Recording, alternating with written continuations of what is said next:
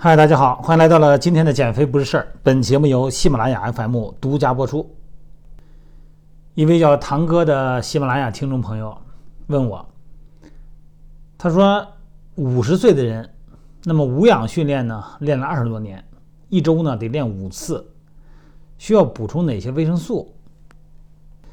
其实这个问题呢，就是在营养补充方面的一个问题哈。其实咱们每天啊，正常人来说。什么叫正常人啊？就是咱们正常的普通的大众健身，咱们必须区别于竞技体育。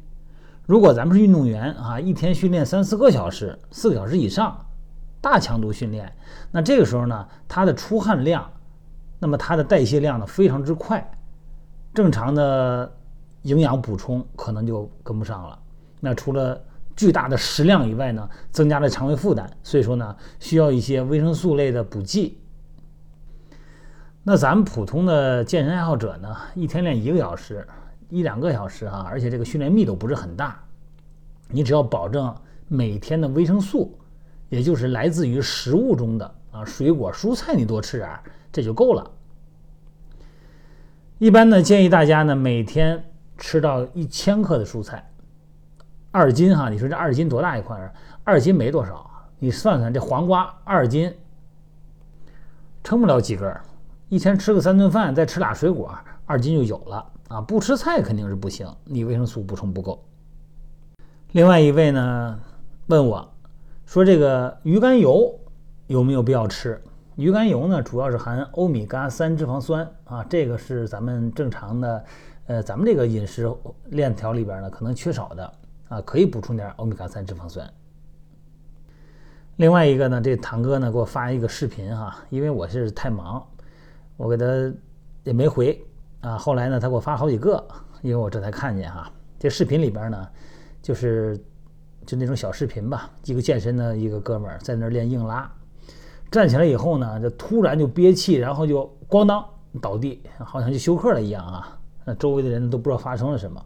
那这类视频很多，或者是练深蹲的，尤其是硬拉啊，这种站那儿以后。好像完成了以后，或者是拉好了，或者做完了，或者没做完，站起来以后一转身，正要走路呢，咣就摔那儿了。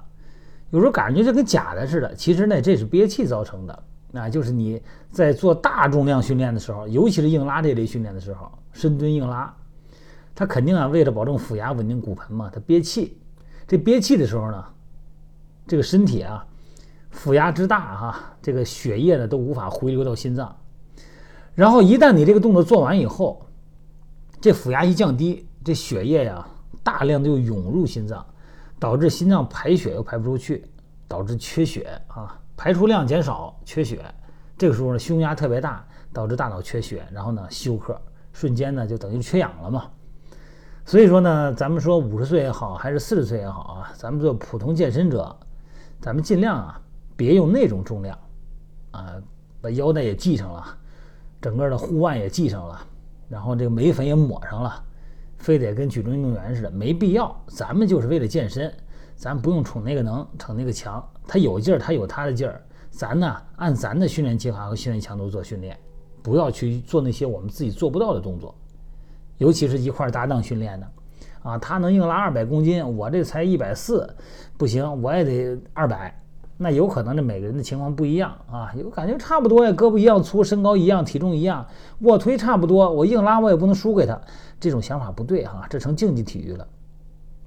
你非逼着自己产生这么大的腹压，然后呢，就很可能就本能的就得憋气，你肯定不敢换气了呀，然后呢，就会出现类似哈这种视频上这种情况。当然，这种情况并不是发生在每个人身上，只是呢，它增加了很多危险。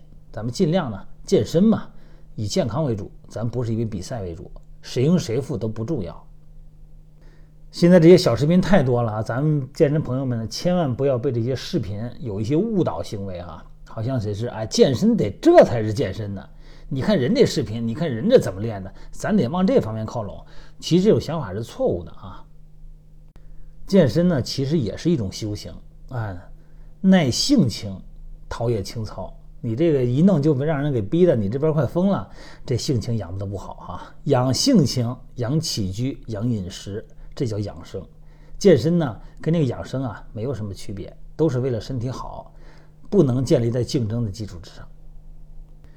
其实所谓的那些超越自我这种话呢，他也更多的倾向于运动员的啊，更快、更高、更强。顾白旦说了，但是咱们健身呢，咱不是竞技体育，咱们还是量力而行，根据自己的情况，咱们制定属于自己的训练计划，然后练的时候呢，你感觉很舒服就可以了，增加点强度也行，但是千万啊别做那种过量训练啊。